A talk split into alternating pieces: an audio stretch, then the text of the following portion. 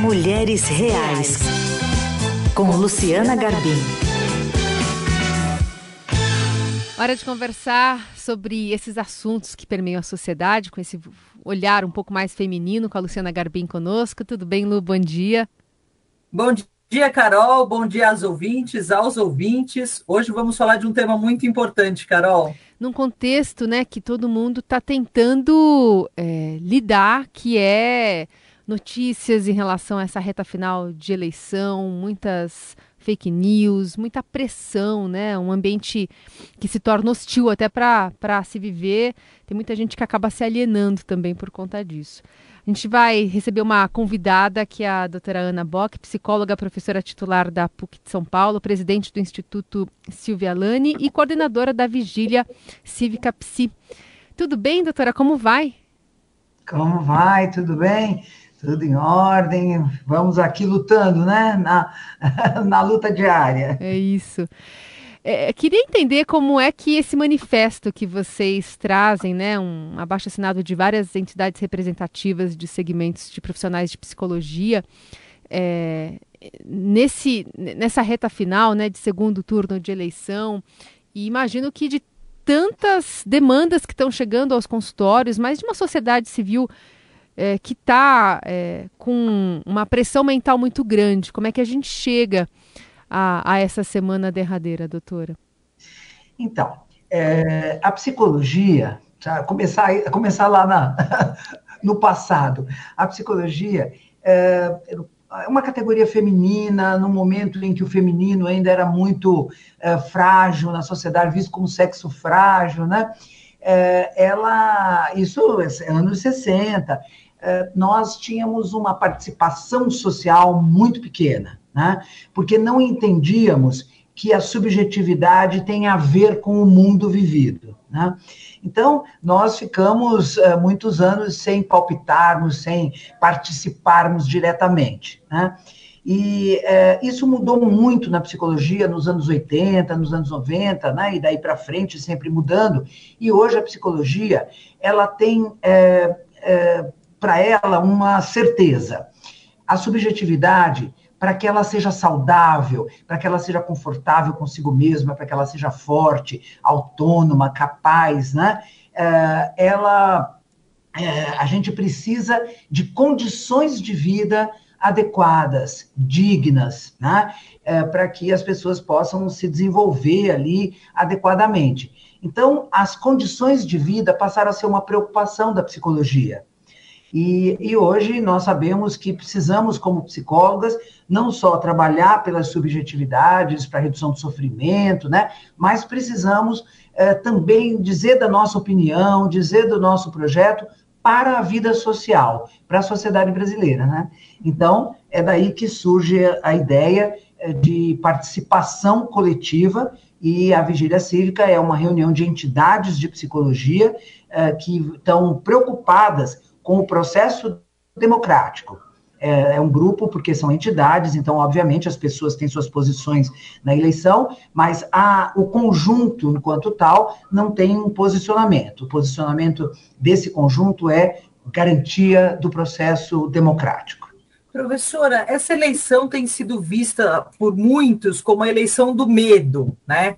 É uma eleição em que não aparecem quase propostas, né? Não aparece essa coisa propositiva do que vamos fazer para construir o país, e ao contrário, você tem aí temas cada vez mais, você tem pedofilia, você tem satanismo, você tem canibalismo, essa eu nunca tinha visto, apareceu até essa história de canibalismo, ou seja, um lado, quem defende um lado tem muito medo que o outro lado ganhe e vice-versa, né? Então, teve gente até que já falou que não é a eleição de quem vença o melhor. As pessoas, às vezes, votam no que elas consideram o menos pior.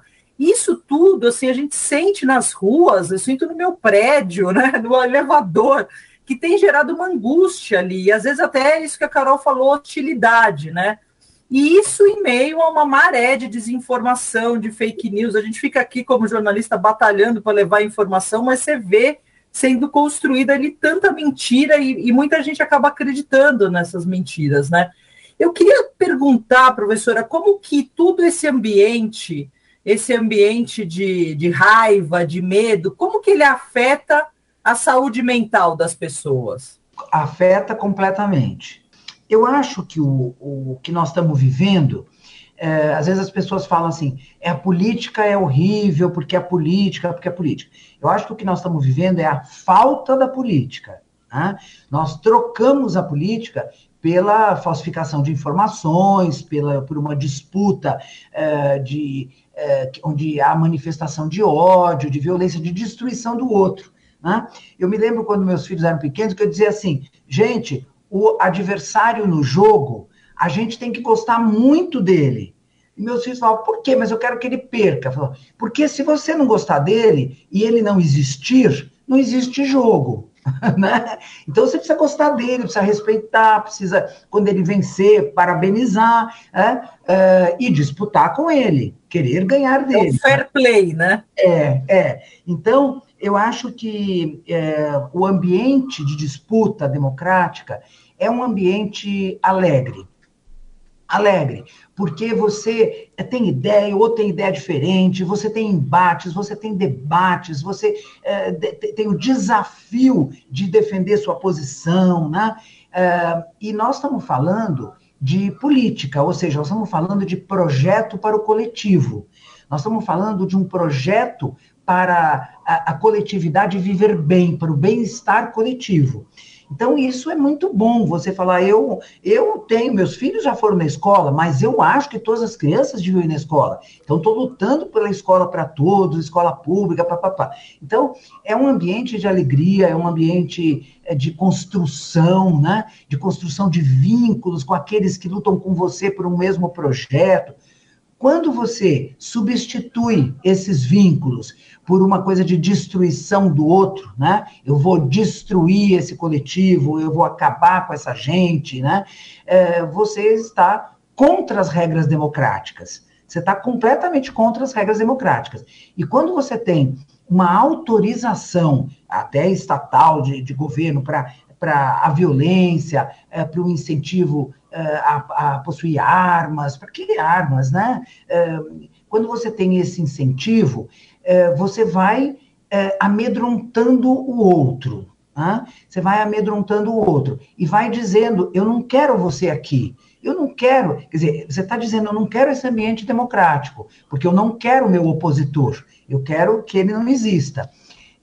E isso vai afastando, vai fragilizando subjetividades, porque você vai perdendo esse vigor de estar junto para o embate, para a disputa, né?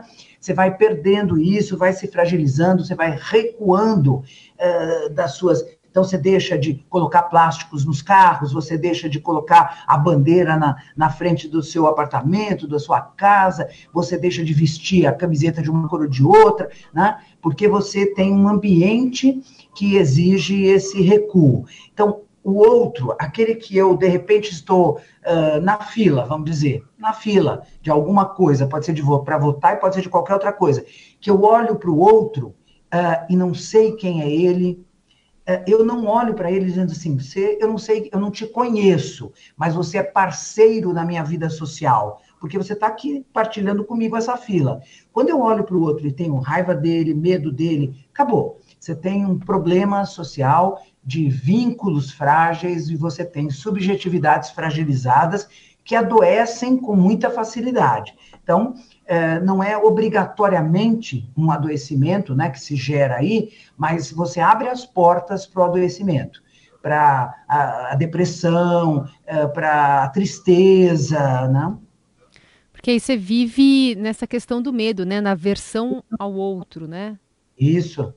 Você tem, o outro é sempre um perigo para você. Eu não vou falar para ele em quem eu vou votar, eu não vou falar para ele quem eu sou, eu não vou dar nenhuma informação para ele, porque eu tenho medo do que ele vai fazer com essa informação. O outro se torna um perigo permanente para você. Né? É isso que a gente tem vivido. Se alguém pede uma coisa para você, você fecha os vidros no semáforo, se alguém te telefona, porque a gente sabe que existem os golpes mesmo, né? Alguém te telefona e diz assim, queria conferir alguns dados, não dou dado nenhum, né?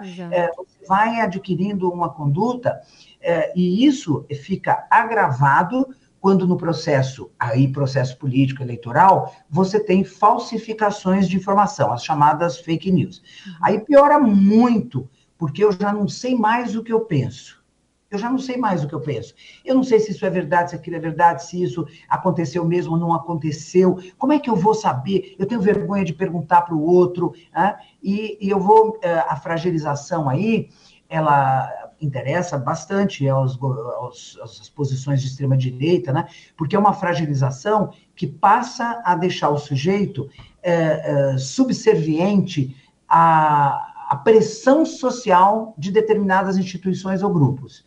Ele fica, então, assim, quem diz a verdade para ele, não é ele que lê lá e conclui, não é ele que vai buscar informação, não. Quem diz a verdade que é verdade é um grupo externo, né?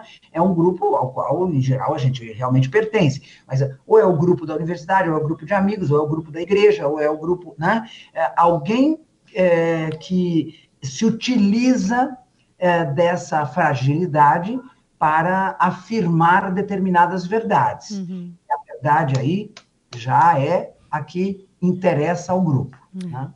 Professor, e que manual de sobrevivência a gente pode dar para as ouvintes e para os ouvintes nesta semana? Até para pessoas que ainda estão indecisas, que não sabem o que fazer. Do ponto de vista psicológico, assim, para a gente preservar a nossa saúde mental, o que a gente pode fazer nesta semana até a eleição, e depois, claro, né, porque vai ganhar um e metade aí do país vai ficar infeliz, né? Olha, eu recomendaria tomar uma vacina. Tem gente que não gosta de vacina, né? Mas é tomar uma vacina. Que vacina é essa? É a vacina de você ser capaz de duvidar, de você ir buscar a informação, de você não ter constrangimento, de dizer que você não está sabendo, mas o que, afinal de contas, é a verdade? É isso ou é aquilo, né? Quem é esse fulano? De você não ter vergonha de perguntar, de você não ter vergonha de ter a dúvida e de poder dialogar, e dialogar com um e dialogar com outro diferente, né? Nos vários espaços em que você vive. Ninguém vive em instituições totais, né? Só os presidiários... E que nem os loucos mais, antigamente a gente falava manicômios e presídios, hoje nem os manicômios mais você tem, né? E, então são os presidiários que vivem em instituições totais. Nós não, nós vivemos em muitas instituições, inclusive o ponto do ônibus. Eu digo para meus alunos, uma das instituições mais reconhecidas é o ponto do ônibus. Então, no ponto do ônibus, é um bom lugar, às vezes, para falar, você está sabendo dessa história? O que aconteceu mesmo? O que você sabe sobre isso, né? É se abrir para o mundo coletivo, se abrir para os outros que estão com você.